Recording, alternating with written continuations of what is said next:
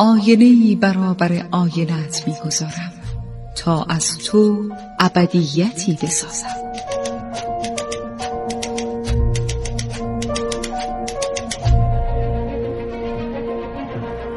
تالار آینه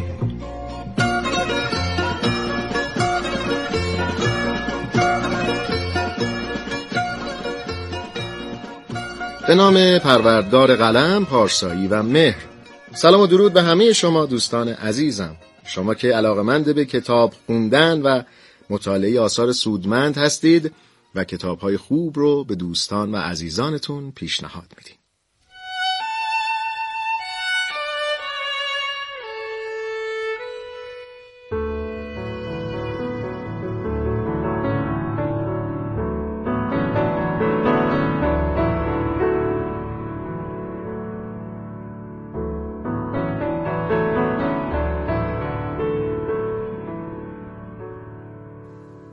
دوستان من شهاب شهرزاد هستم با افتخار و فروتنی یک بار دیگه در پیشگاه شما با تالار آینه و معرفی یک کتاب خوندنی دیگه.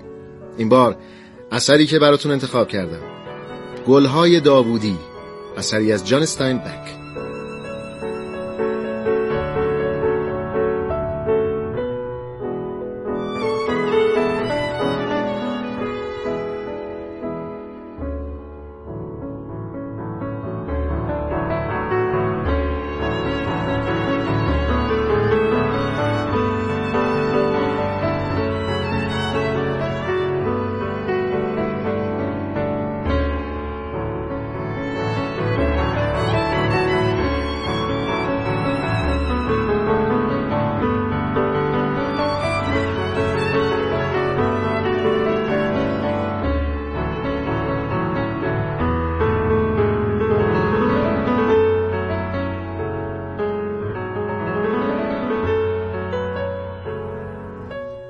جان ارنست استاینبک زاده 27 فوریه 1902 و درگذشته 20 دسامبر 1968 یکی از شناخته ترین و پرخاننده ترین نویسندگان قرن بیستم امریکا. استاینبک در جوانی خبرنگاری می‌کرد. همینطور مدتی به عنوان کارگر متصدی داروخونه میوهچین و خلاصه در حرفه های مختلف امرار معاش می‌کرد.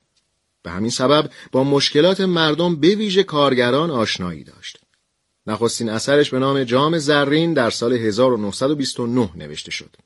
نگاه انسان دوستانه و دقیق او به جهان پیرامون سبب درخشش جان استنبک در نوشتن آثاری مثل موشها و آدمها و خوشه های خشم شد. خوشه های خشم در سال 1939 جایزه پولیتزر رو از آن خود کرد. همینطور این نویسنده به سبب خلق آثارش در سال 1962 جایزه نوبل ادبی رو دریافت کرد. آثار او نمونه از زندگی طبقه کارگر امریکا و همینطور کارگران مهاجر در دوره رکود بزرگ هستند. او مستقیما با دنیای سینما همکاری می‌کرد و در این وادی هم در مقام نویسنده فیلمنامه تاثیر شایانی در جامعه بر جا نهاد.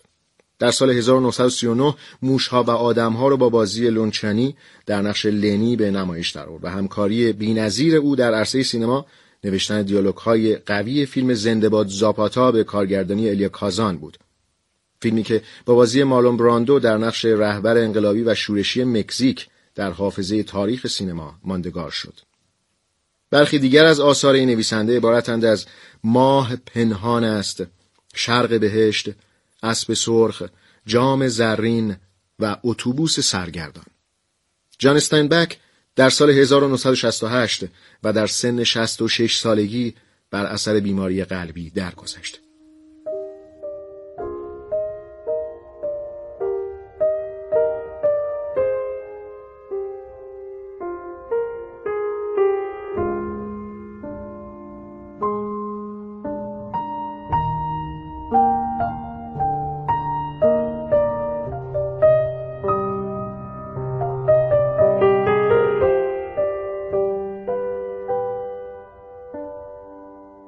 و اما دوستان گلهای داوودی داستانی از جانستاین بکه که در سال 1938 چاپ شد و از بهترین داستانهای او هم به شمار میره.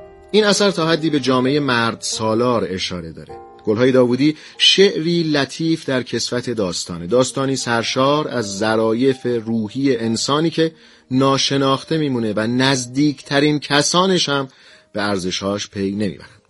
واقعگرایی و توصیف و حضور عنصر طبیعت از مهمترین ویژگی های این داستانه داستان به شیوه سوم شخص یا دانای کل روایت شده و از این نظر دست نویسنده برای بازآفرینی طبیعت روحیات اشخاص حوادث و ماجراها باز بوده.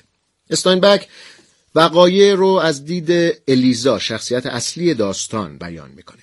برخی اشاره ها به طبیعت، اشیا، حوادث و اتفاقات در این داستان جنبه نمادین دارند. به طور مثال شخصیت اصلی زن داستان یا الیزا هنگامی که از وقوع رویدادی به شدت در هم شکسته با شوهرش درباره مسابقات مشتنی و خشونت جاری در این مسابقه ها صحبت می‌کنه. در این گفتگو نویسنده حالات درونی الیزا و شدت ناراحتی او رو بدون توضیح اضافی با قدرت و زیبایی بیان کرده یا تنهایی الیزا رو با توصیف باغچه به مخاطب القا می‌کنه و گلهای باغچه نماد فرزندانی میشن که او هیچگاه به دنیا نیاورده. داستان درباره زنی 35 ساله به نام الیزاس که در دره‌ای به نام دره سالیناس نزدیک کالیفرنیا همراه شوهرش در مزرعه‌ای زندگی می‌کنه.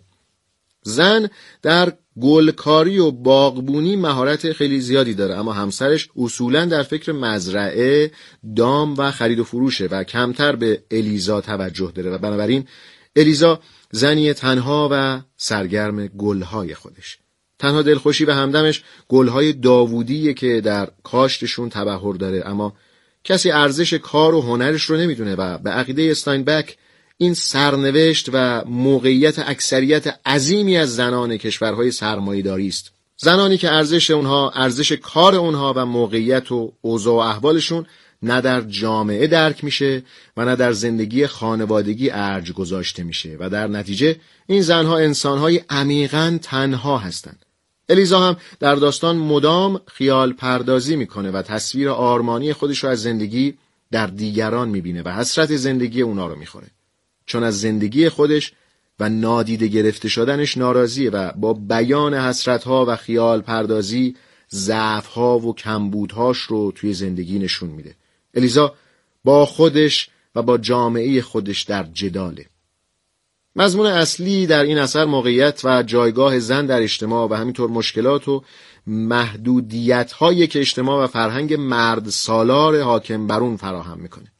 طرح اصلی گلهای داوودی بیشتر بر واکاوی شخصیت اصلی یعنی الیزا تمرکز داره و به عبارتی میشه داستان رو داستان شخصیت دونست تا داستان حادثه. گلهای داوودی در این اثر نمادی از احساسات زنانند که نادیده گرفته شدنشون توسط مردان خشن و بیتوجه در واقع اشاره به نظام مرد سالاری داره که در اون به جای کشف ارزشها و استعدادهای زنانه به اشتباه ارزشهای مردانه رو جستجو می‌کنن و در نهایت سرخورده میشن. همونطور که این داستان هم پایانی غمانگیز داره و تمام امید و شور و شوق الیزا به یأس و دلتنگی بدل میشه و نویسنده به نحوی استادانه محدودیت و تنهایی رو به تصویر می‌کشه که الیزا در درون اون قرار داره و تباه شدن استعداد، انرژی و بلند پروازی های الیزا رو به گونه تراژیک ارائه میده. تلاش نویسنده در جهت ارائه تصویری از زنان در جامعه است که به هویت جنسیتی اونها بی توجه.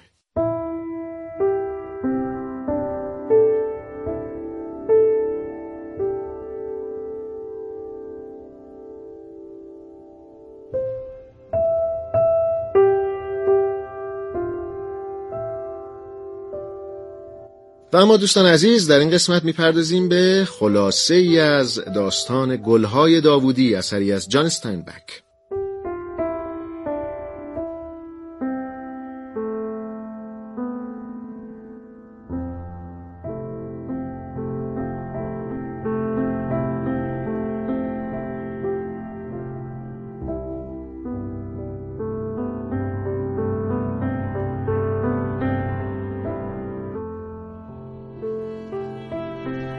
داستان گلهای داوودی در مزرعه در مجاورت ایالت کالیفرنیا در امریکا آغاز میشه. الیزا زنی 35 ساله است که همراه همسرش هنری در مزرعه زندگی می‌کنه. و با تبخور و عشقی فراوون به کار باغبونی مشغوله و پرورش گلهای داوودی کاریه که الیزا در اون فوقالعاده ماهره و تمام ظرافت و دقت زنانه خودشو صرف این کار می‌کنه الیزا فرزند نداره و همسرش هنری کارش پرورش دامه. هنری همیشه روی کارش متمرکزه و توجه خاصی به الیزا نداره و به همین جهت الیزا احساس تنهایی و دلمردگی می‌کنه. هنری به بزرگترین هنر الیزا که در واقع پرورش گلهای داوودیه واکنشی نشون نمیده و در واقع قادر به درک زیبایی گلها نیست و حتی به نحوی الیزا رو ناامید می‌کنه چرا که هنری آرزو می‌کنه که کاش الیزا به جای پرورش گل به پرورش سیب در باغ می پرداخت و سیب هایی به بزرگی گلهای داوودی می‌تونست پرورش بده. الیزا از بیتوجهی و بیمهری هنری رنج می‌بره و از زندگیش ناراضیه اما این رو هرگز به زبون نمیاره. یک روز که الیزا در باغچش مشغول رسیدگی به گلهاست ناگهان می‌بینه که مردی دورگرد سوار بر یک گاری قدیمی بهش نزدیک میشه. مرد دورگرد با رسیدن به الیزا با او وارد صحبت میشه و بیان می‌کنه که کارش تعمیر کاسه، کارد، ظروف و اشیاء قدیمیه و میگه چند روزه که نتونسته پولی به دست بیاره. در ابتدا الیزا توجهی به مرد نمی‌کنه و با بی‌حوصلگی به حرفاش گوش میده. مرد که سردی الیزا رو می‌بینه با او درباره گلهای داوودیش حرف می‌زنه و از الیزا درباره کشت و پرورش گلها می‌پرسه و همینطور اظهار می‌کنه زنی رو می‌شناسه که در باغش همه جور گلی داره به جز گل داوودی. برای همین از الیزا می‌خواد که جوانه ای از گلهای داوودی برای او در گلدانی بکاره تا او اون رو برای زن ببره.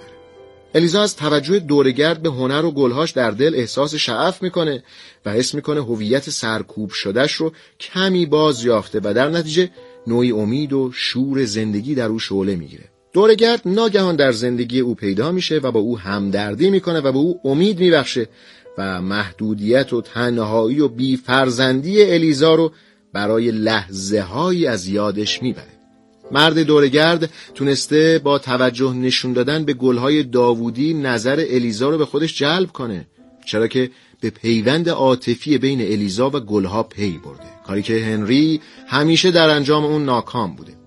سرانجام الیزا با شور و هیجان فراوان گلهای داوودی رو در گلدانی میکاره و به مرد دورگرد میده تا برای زن ببره. و با دقت فراوان توصیه های لازم برای نگهداری اون رو ارائه میده. همینطور از سر دلسوزی دو دیگچه کهنه رو به دورگرد میده تا براش تعمیر کنه و به این بهونه مقداری پول هم به اون میده. دورگرد از الیزا خداحافظی می‌کنه و میره. الیزا از حس خوبی که داره به خونه میره و با خوشحالی خونه رو آراسته می‌کنه و به خودش می‌رسه و برای رفتن به شهر همراه هنری آماده میشه. در راه رفتن به شهر الیزا ناگهان در وسط جاده گلهای داوودی رو که به مرد دورگرد داده بود می‌بینه. می‌بینه که پژمرده و لهیده کف جاده پرد شده احساسش درست مثل همون گلهای ظریف و بیدفاع کف جاده میشکنه. می‌فهمه که دورگرد درباره گلها به او دروغ گفته. دورگرد گلدان رو برداشته و گلها رو دور انداخته. الیزا می‌فهمه که دورگرد فقط به فکر سوء استفاده مالی از او بوده و از احساس زنانه او برای فریب دادنش استفاده کرده. تنهایی و سرخوردگی دوباره به سراغ الیزا میاد و به طوری که هنری نتونه ببینه آهسته شروع به گریه کردن